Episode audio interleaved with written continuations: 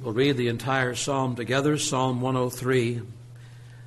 Let's hear the Lord's inspired and infallible word.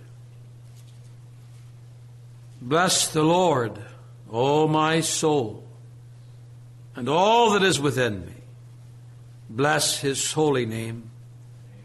Bless the Lord, O my soul, and forget not all his benefits, who forgiveth all thine iniquities, who healeth all thy diseases, who redeemeth thy life from destruction, who crowneth thee with loving kindness and tender mercies, who satisfieth thy mouth with good things, so that thy youth is renewed like the eagles. The Lord executeth righteousness and judgment for all that are oppressed. He made known his ways unto Moses, his acts unto the children of Israel. The Lord is merciful and gracious, slow to anger, and plenteous in mercy. He will not always chide, neither will he keep his anger forever. He hath not dealt with us after our sins, nor rewarded us according to our iniquities. For as the heaven is high above the earth, so great is his mercy toward them that fear him. As far as the east is from the west, so far hath he removed our transgressions from us. Like as a father pitieth his children, so the Lord pitieth them that fear him. For he knoweth our frame. He remembereth that we are dust. As for man, his days are as grass. As a flower of the field, so he flourisheth. For the wind passeth over it, and it is gone, and the place thereof shall know it no more. But the mercy of the Lord is from everlasting to everlasting upon them that fear him, and his righteousness unto children's children, to such as keep his covenant, and to those that remember his commandments to do them. The Lord has hath prepared his throne in the heavens, and his kingdom ruleth over all. Bless the Lord, ye his angels, that excel in strength, that do his commandments, hearkening unto the voice of his word. Bless ye the Lord, all ye his hosts, ye ministers of his, that do his pleasure. Bless the Lord, all his works in all places of his dominion. Bless the Lord O my soul. And God will bless the reading of His word for His name's sake. We bow our heads in a word of prayer. Let's seek the Lord together.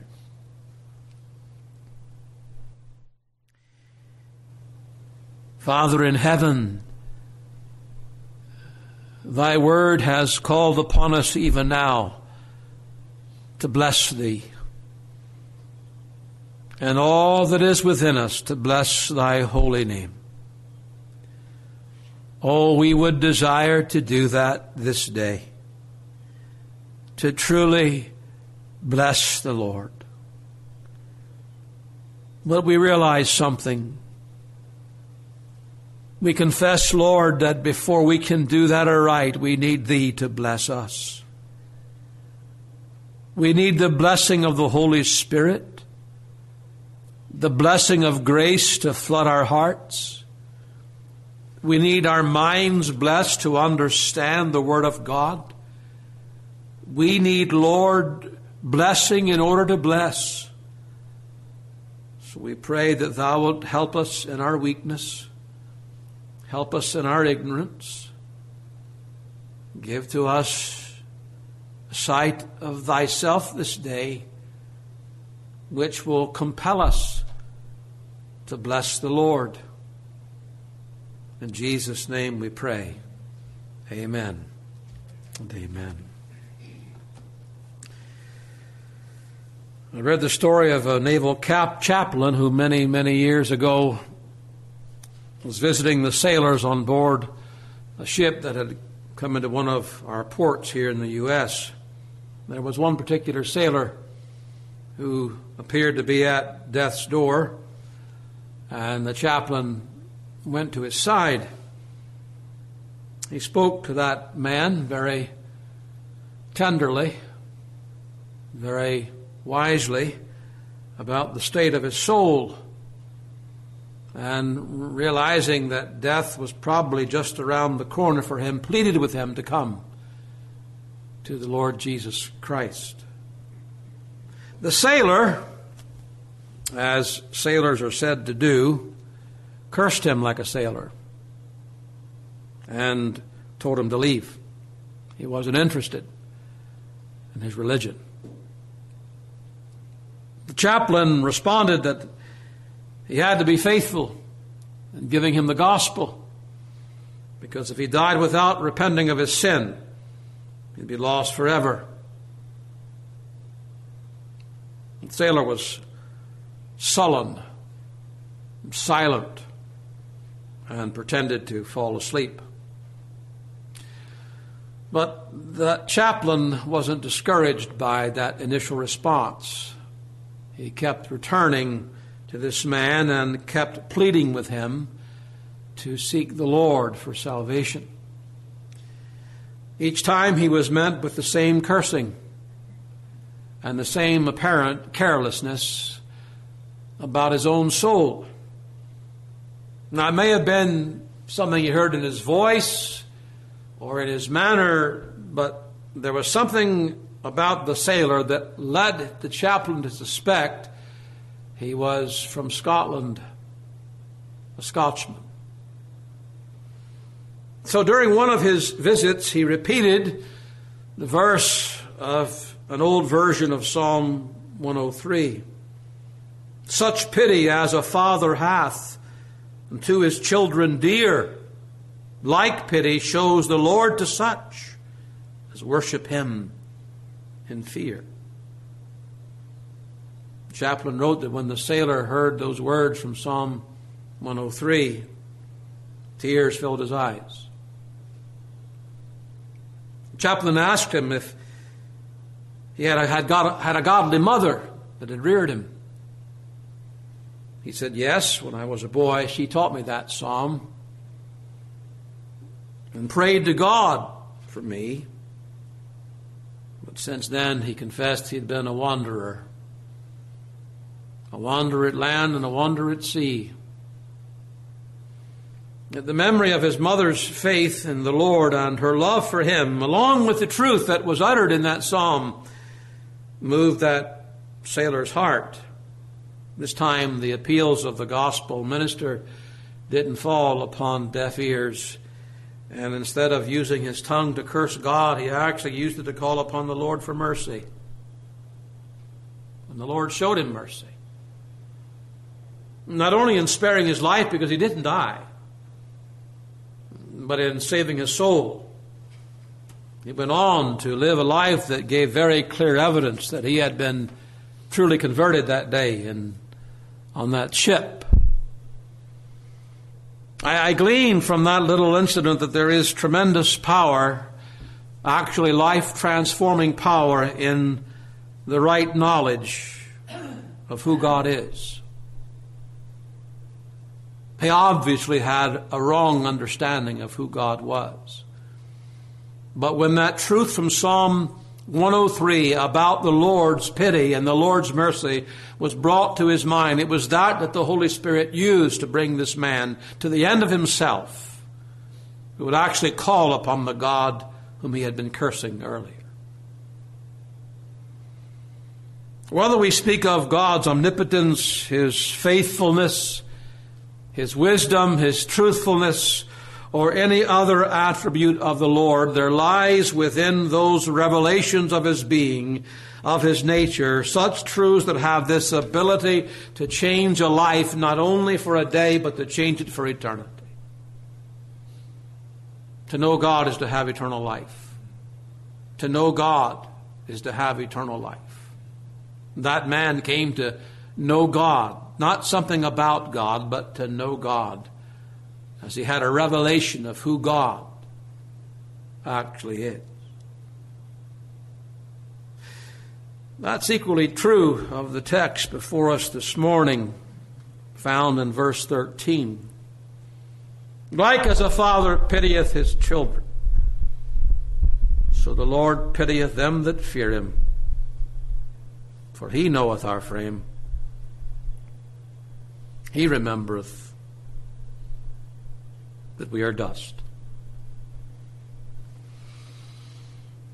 The Lord's people have found in that verse such a sight of their relationship to the Lord that they have been moved to lift their battered and their bruised hearts in praise and thanksgiving to God, even in the midst of the most difficult of circumstances.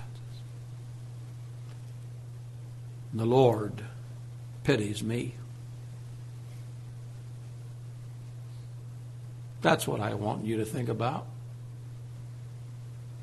If you're one of His children, the Lord pities you.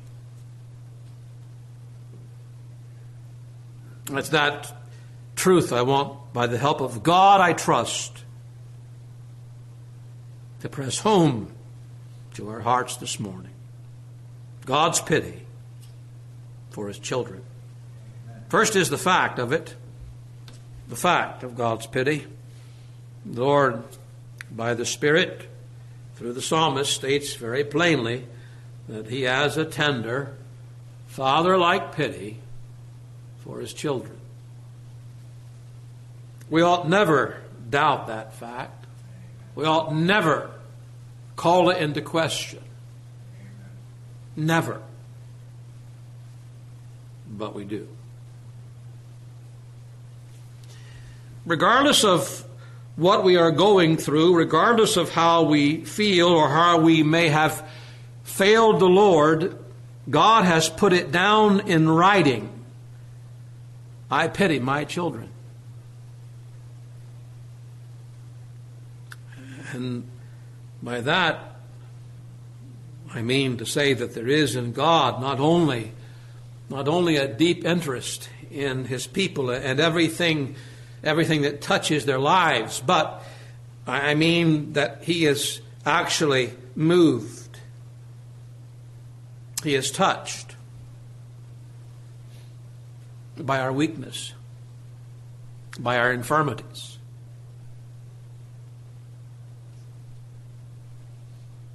That is astounding. This Almighty God, self existent, eternal, actually is moved with compassion for his children.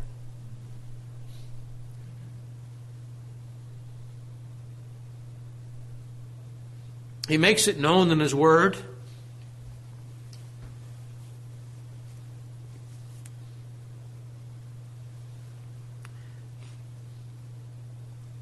That he shares all their griefs and he carries all their woes.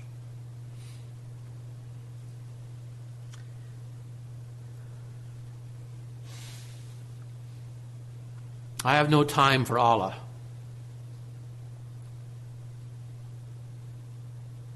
He's not the God of this Bible.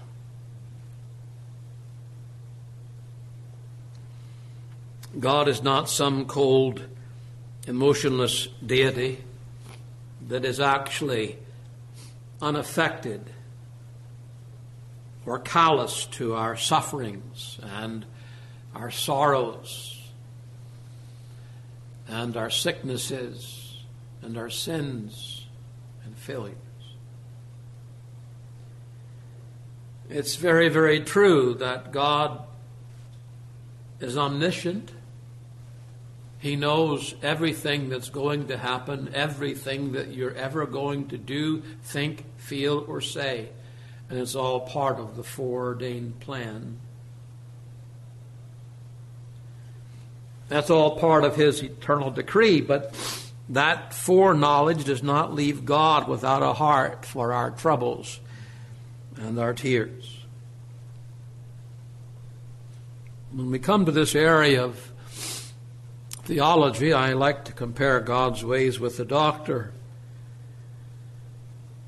Uh, seven kids, you kind of experience a lot of things when your kids get sick and what they have to go through at times.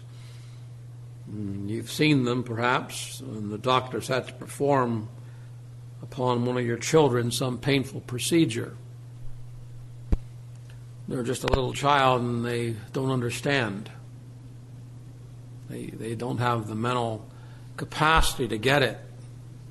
What's going on and why it's going on. All they are feeling is the pain. But the pain is very necessary because the procedure is necessary. And the child screams and, and cries. But all of the screams and the tears, I've never seen one doctor moved by them. I don't read their mind or their hearts, but I've never seen them brought to tears at the tears of any of my children. He knows that he must do what he has to do to help bring health to the sick child. So he calmly carries on without much thought about the actual pain his procedure is causing. Knowing that this is going to bring about the fix, that's going to bring about the cure. But you let a mother or a father into that room, and things are very, very different. They aren't just sitting idly by watching the procedure take place. They're engaged. They're moved by what they see their children going through. So the Lord pities his children. When he knows he must use the heavenly knife and cut deep into their hearts, he knows when he has to bring pain in order to heal.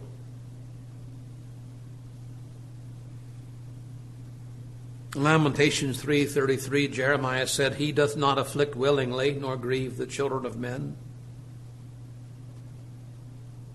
There's no delight in God. He knows it's necessary, but even as he knows it's necessary, he pities us in the pain it causes. He has compassion.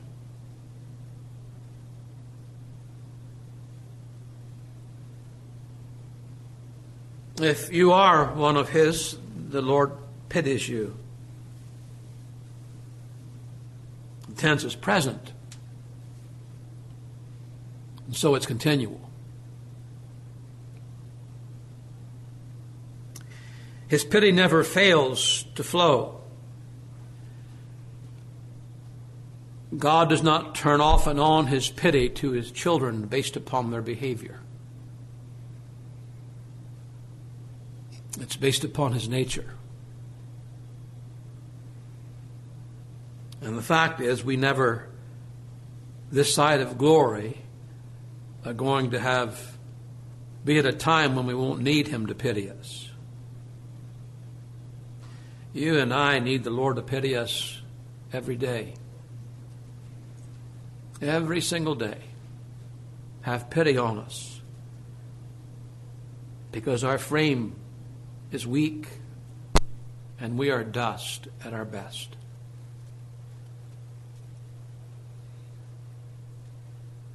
The fact that he pities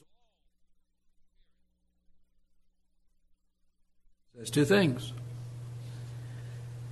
The pity of God is for those that fear him. The word fear here in the Hebrew is a word for reverence, that revere him. It's the common description of the Old Testament believer, the one that fears the Lord. That's the idea. He fears the Lord. To say that a man fears the Lord is to say that he, he has bowed his will to the will of God because he, he reveres him. He's my God. He's, he's my sovereign. He's my king. I do his will. I fear the Lord. To say that such a man is, is, is, is desirous of pleasing the Lord. If you revere him, you fear him. You want to obey him. To fear the Lord is to hate evil. To turn from evil, to turn to good, to turn to holy, and to turn from wicked. To fear the Lord is to be happy with His smile and moved by His love. Even though there might be a whole lot of others that don't smile upon you and that don't love you, your real concern is it's His smile. The smile of His face is your happiness. So, this is meant for God's own children. And these are the descriptions of a child's behavior toward his father. It also says that God's pity is toward all that fear him. You don't have to reach a certain level of spiritual maturity before the Lord begins to pity you. He pities his oldest child as well as his youngest. He pities that, that old saintly believer who's walked with him for years. He's still his child, but he still needs pity. And he pities the one who's just been born again by the Spirit of God, who doesn't know his left hand from his right spiritually.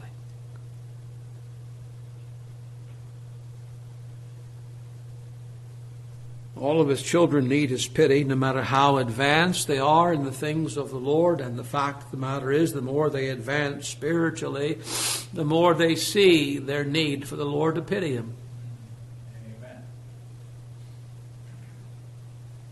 That's the fact. Now, the facets of the pity of God for his children.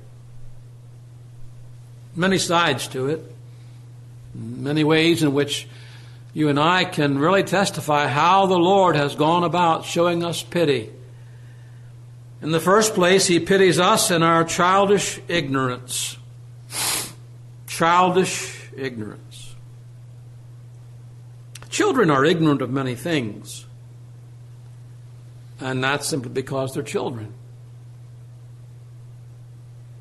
That the way that you have to take in teaching a child is give them a little bit at a time, one thing after another, line upon line, precept upon precept. Here little, there little, right? Can't give it to them all at once. They can't take it all in. They have a hard time remembering. They forget so quickly. You tell them something, okay, I got it. Doesn't seem long before they have forgotten what they said they had learned.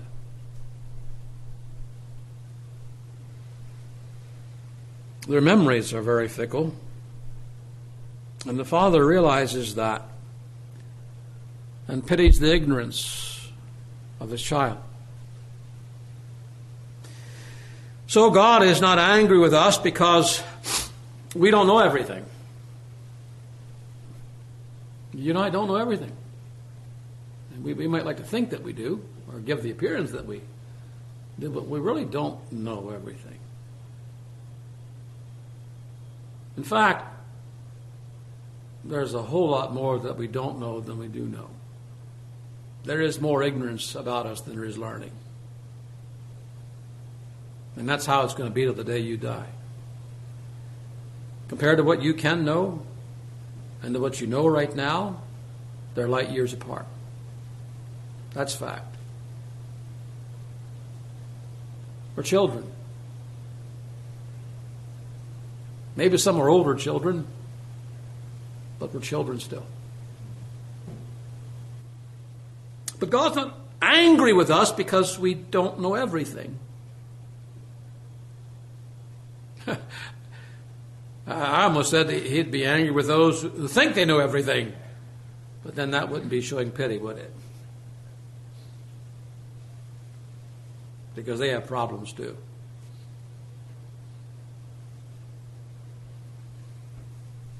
He's not angry with us because what we do know, what we have learned, we either forget it or we get it all jumbled up in our minds. He didn't hold that against us.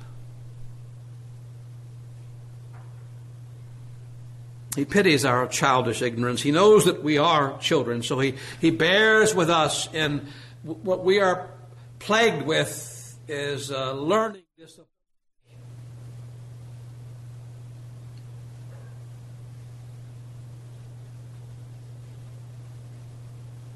Isn't that what we all have? A learning disability in the things of God. We may be well able to ace all the academic tests, but when it comes to the knowledge of God, when it comes to spiritual truth, learning the truth in such a way that we live by it and we lean upon it, there's a learning disability. We are slow to learn.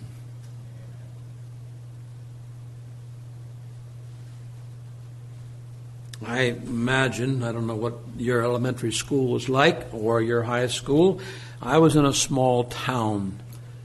And uh, my elementary school, those days, it was grades one through six. And you grew up with these kids, you know, from first grade to sixth grade. There was about 30 in a class. You met with them every day in class, five days a week for six years of your life. There's always breakdowns in the class. You know, you have the reading group one, reading group two, reading group three. One were the real sharp ones, two were the middle of the road, three were they need help.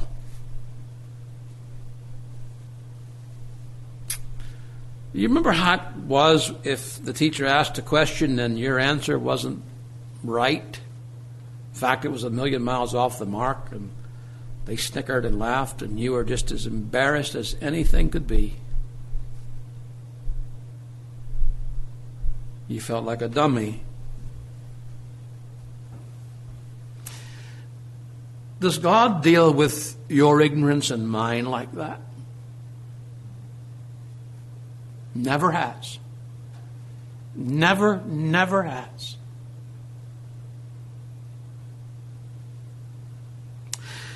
Like the father with his child, he feels the injury that's done to his child and goes over the lesson again and again and again. We have a hard time grasping that because we often have found ourselves reacting quite differently uh, to our children than God does with us as we respond to them. And we try to explain something to them, and you know, I told you two or three times, and they don't get it. And we get frustrated. Why don't you see it? It's as clear as the nose on your face. Why don't you see it? And you can't understand. Impatience takes over, frustration, anger.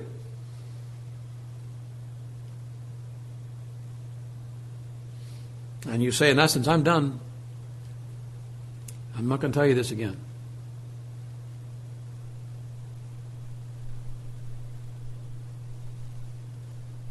But you know, the Lord He's taught us the truth. And we still we still don't know it. At least by our behavior we haven't learned it. We haven't gotten it.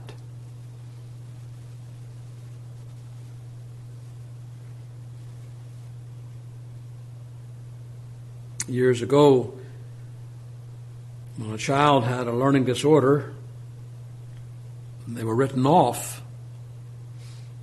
Group three.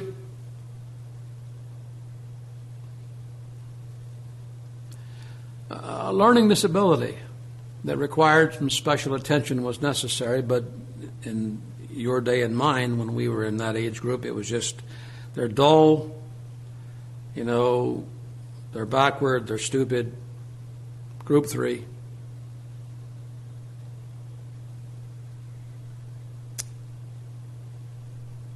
Never expected anything of them, never expected them to shine, to make anything worthwhile of their life.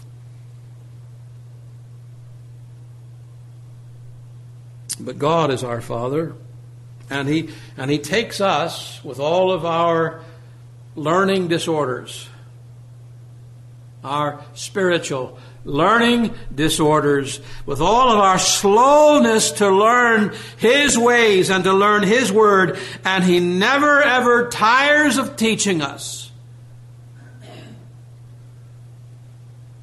And so, little by little, He teaches us because He pities us. No, that child of mine there hasn't gotten it yet. I've put them in a number of situations, but they still haven't learned yet. I'll have to do it again.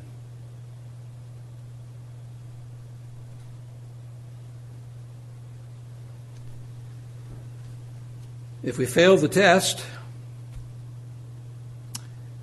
he doesn't blow up at us, bring out his rod, and beat us down. He just starts all over again because he pities us. He understands we're just dust. He understands so well what we so often forget.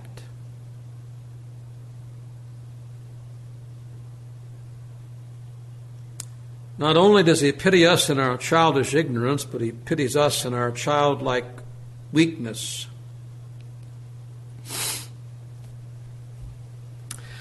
I got uh,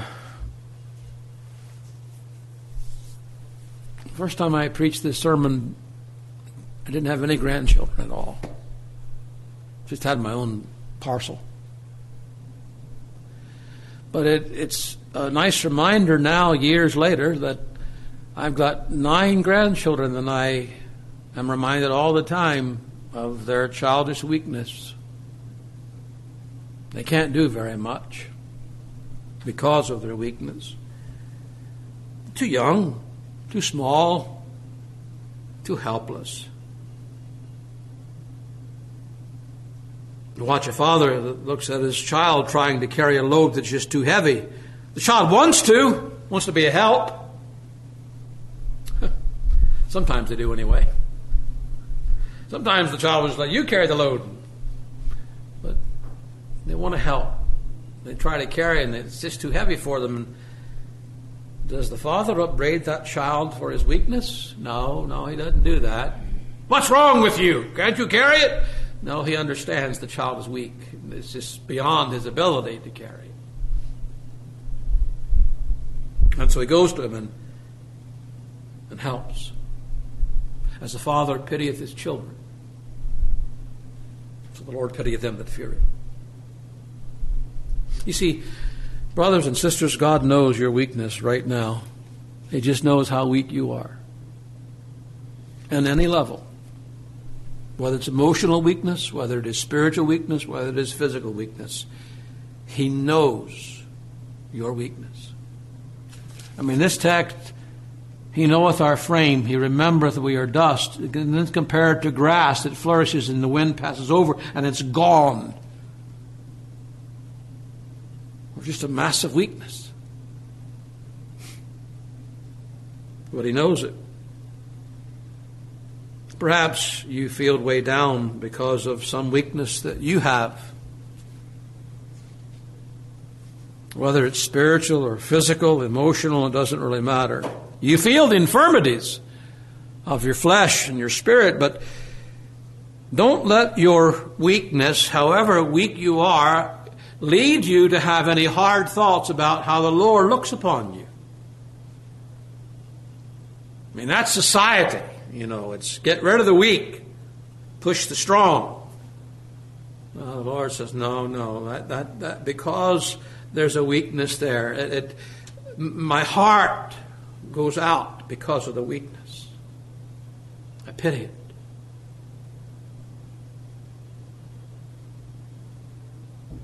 You may forget, but he hasn't forgotten. Whenever I have the opportunity, I always like to remind the Lord's people about an incident I read years and years ago uh, from the autobiography of Spurgeon. He was afflicted severely with gout, a disease that causes severe swelling and pain in the joint.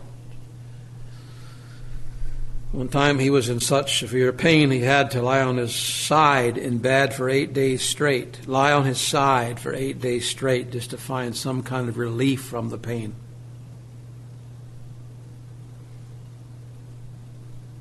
And his autobiography records an incident where he was in a hotel room and the pain was so intense. He asked everyone to leave the room. His friends, servants that were with him. He said, I turned to God in that empty room and said, Lord, if I saw my child in that kind of pain and I had the power to take it away, I would take it away. Lord, I am thy child. Please ease this pain. And God heard his prayer and immediately answered, and the pain was relieved. On that instance, at least. The Lord pitied him.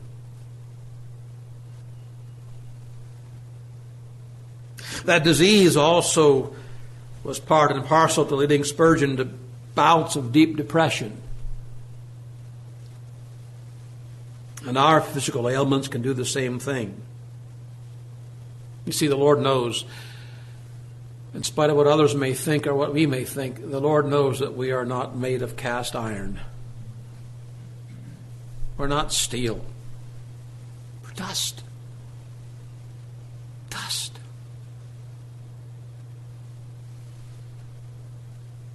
He doesn't rebuke us for it, doesn't hold it against us, but he's actually touched by it.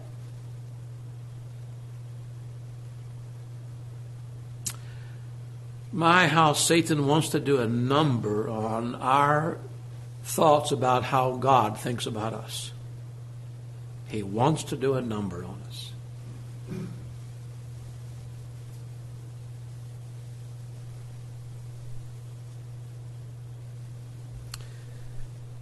Because you see, folks, at the end of the day, all that really matters is what the Lord thinks of me.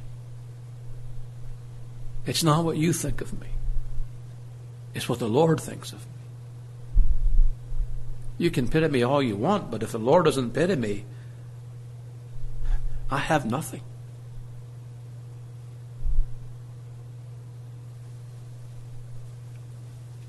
God pities our childish follies as well. Children are foolish. They're children. It's, it's, it's, it's, it's worse than ignorance when I talk about the foolishness. It's worse than weakness.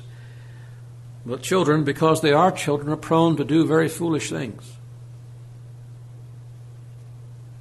Yes, part of the folly is tied to they just don't know, but it's not always that they just don't know. It's cases where they do know and they still do it anyway. It's foolish. They do foolish things, they say foolish things, and they think foolish things. Children, what do we say? They act up. They act up. They're children. And children have to learn, just like you and I had to learn, what is acceptable and unacceptable behavior. It, it's one of the indicators of maturity when you find out when your your uh, your horizons grow as to that is acceptable and that is not acceptable.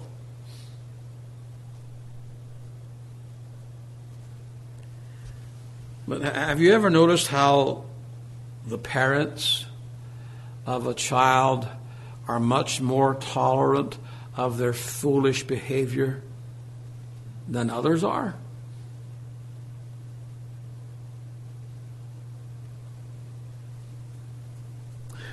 You see them acting foolishly. They're not your child. And they get my hands on that kid. It needs a good thrashing, is what it needs. not the parents.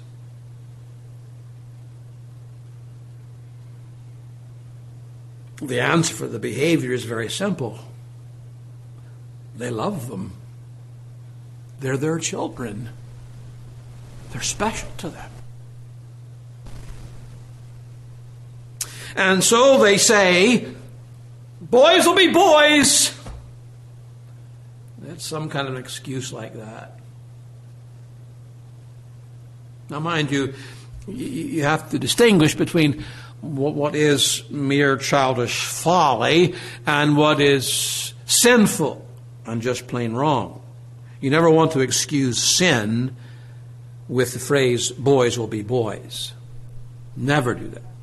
Sin is going to be sin. But we're talking about childishness. And when we were children, we were childish. And our parents put up with, at different degrees, levels, but they put up with our childishness because, well, that's what children do. They didn't kick us out of the house. They didn't stop us from coming to the table. They didn't quit feeding us or clothing us. They didn't disown us.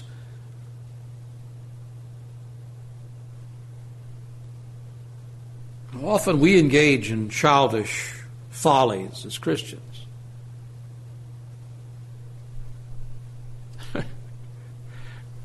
You know, other Christians look on at the behavior.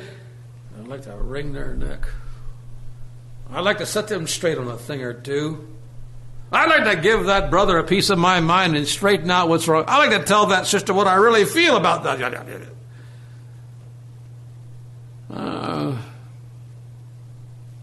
not the Lord.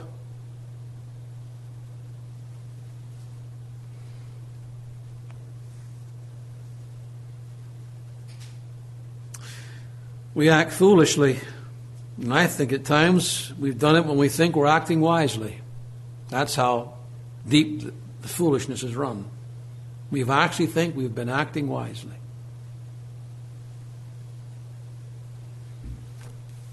We think we're pleasing God sometimes, and we're actually displeasing Him.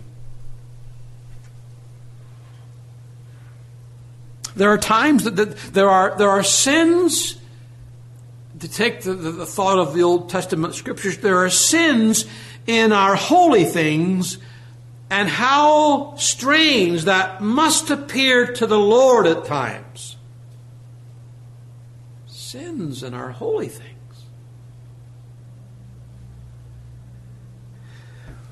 Take, for instance, our, our doubts and our fears and our worries. How foolish they are. We try to make out that, well, we're not really doubting God. After all, we'd never call him a liar. But that's actually what we're doing.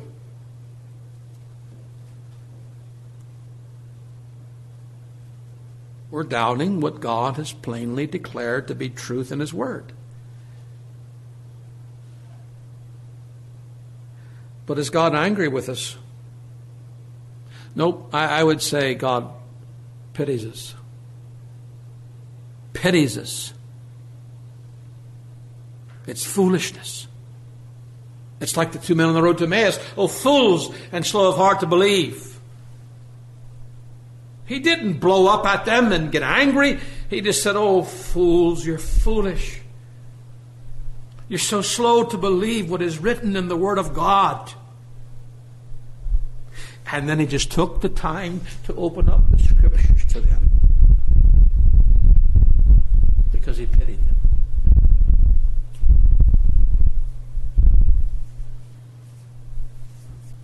So he doesn't deal with us in harshness. He puts he puts his own interpretation. That's my child being foolish. My, I pity it. That's just my child being foolish again.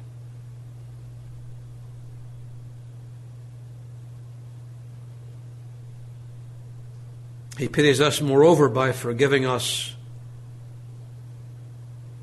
of our faults. You see, folly is one thing, sinful faults are another. Christians, you and me, we do foolish things. Foolish. We'd have to look, that was foolish. But we also do evil things.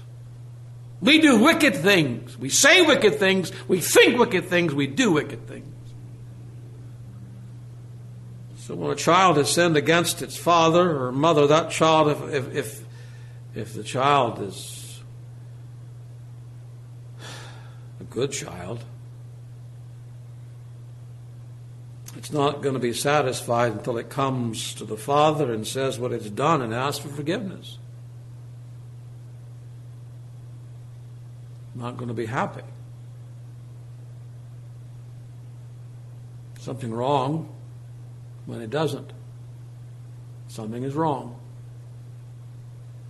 When, when the sin has been committed and there's not a willingness a desire to come back and say, I'm sorry.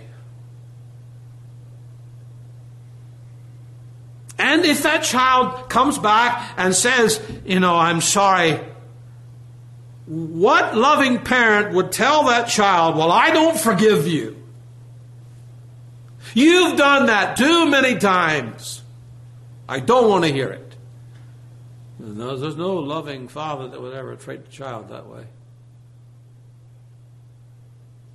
And because our Heavenly Father uh, pities His children, He's provided them cleansing, and He is quite ready to forgive us of our sins. And uh, are there not times when we have come to God to confess some sin and have been fearful, like a child would be, that we're not going to get a reception from the Lord, and it's not going to be a good time at prayer at all, and the Lord's not going to hear us, and the heavens are shut out to us. And we imagine that He would not hold fellowship with us, that He would not actually hear us when we call upon Him. We fear that.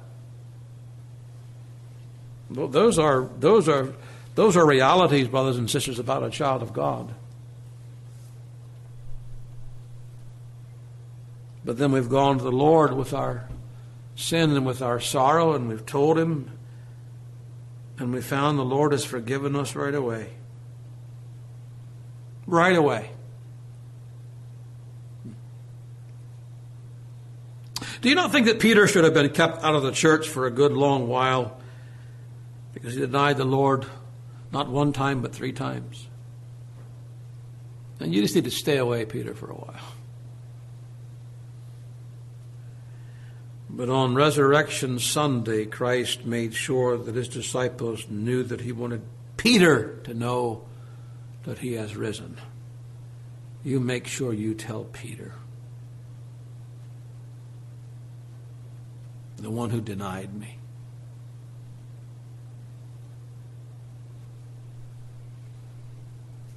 And so Peter is seen that same day in the company with John.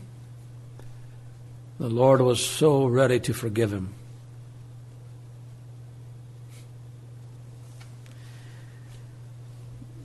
Don't you who have had children remember the time when your children came to you, told you what they had done, bawling the whole time?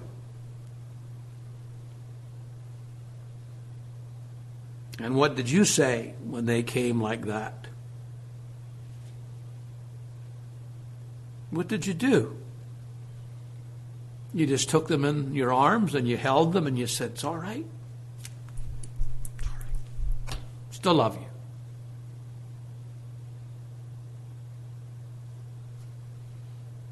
Just so the Lord treats his children because he pities them.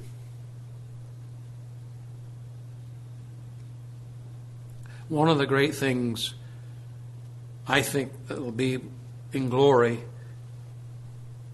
is that I believe the Lord will recount to me every time I took you into my arms and I forgave you. You came. Remember that? I had forgotten all about those How many times will it be that I've actually, the Lord's going to show, you came and I forgave, and you came and I forgave because I pitied you. For the sake of my Son, Jesus Christ, I pitied you.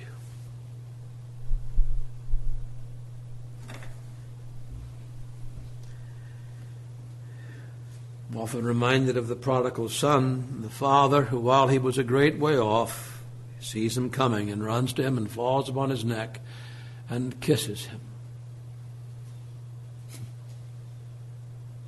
How piteous the Lord is to his children.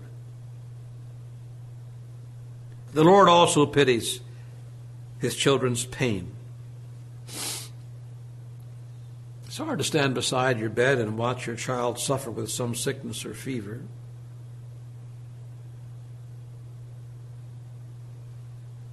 I'll never forget two oldest daughters. They were young at the time. Rhiannon had a burning fever and it wouldn't break. I had to do those cold water baths to try to bring it down. Rachel was lying beside her in the bed, and I was I was sitting down beside Rhiannon on the bed that night, and she was burning with a fever, and I could tell Rachel looking over, and Rachel had a worried look on her eyes, worried. What's wrong with Rhiannon? Why is the fever not going away?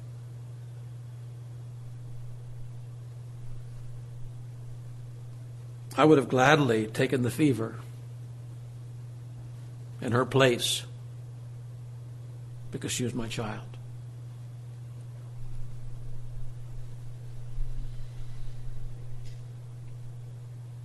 It causes the parent grief to see the child and sadness.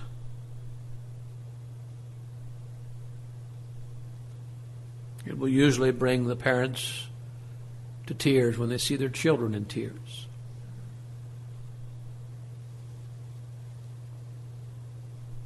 It's pity. You feel for them. You don't want them to hurt. You don't want them to feel the pain.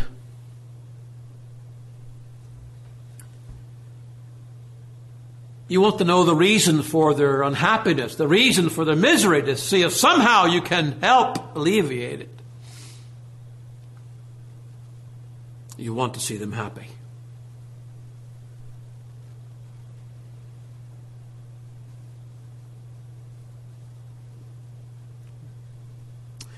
It's nice when you see your children weeping because of sin. That's a good thing. It's the happy kind of grief. And the sooner it comes, it's the better it is. But in all of those kinds of things, you and I have pitied our children in their pain. And so do you not do you not know that the Father pities you in your pain? It might be physical.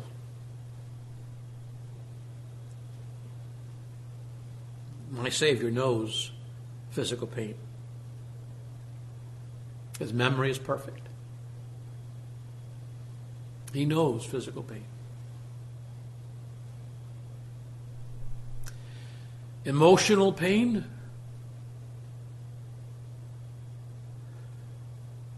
His heart was so heavy, so full of sorrow. He was called the man of sorrows.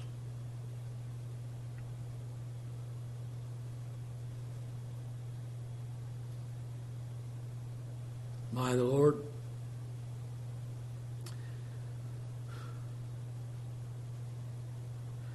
The Lord does not come to his children and say, Get a life. He does not say, Suck it up.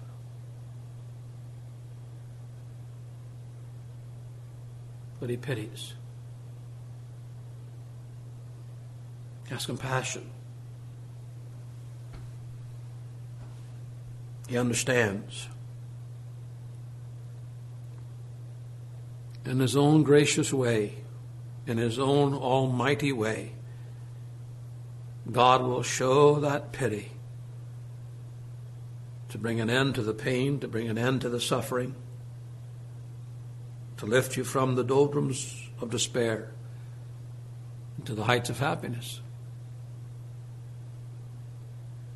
That's who He is. That's what He does. That's my Father in heaven, and that's your Father in heaven. That's the one we've come to worship this day. And I trust that a word here or there will be one in season for you. Let's bow our heads and hearts around the throne. Let's all pray. Father in heaven, we're glad that thy word is all powerful. Thy word changes lives.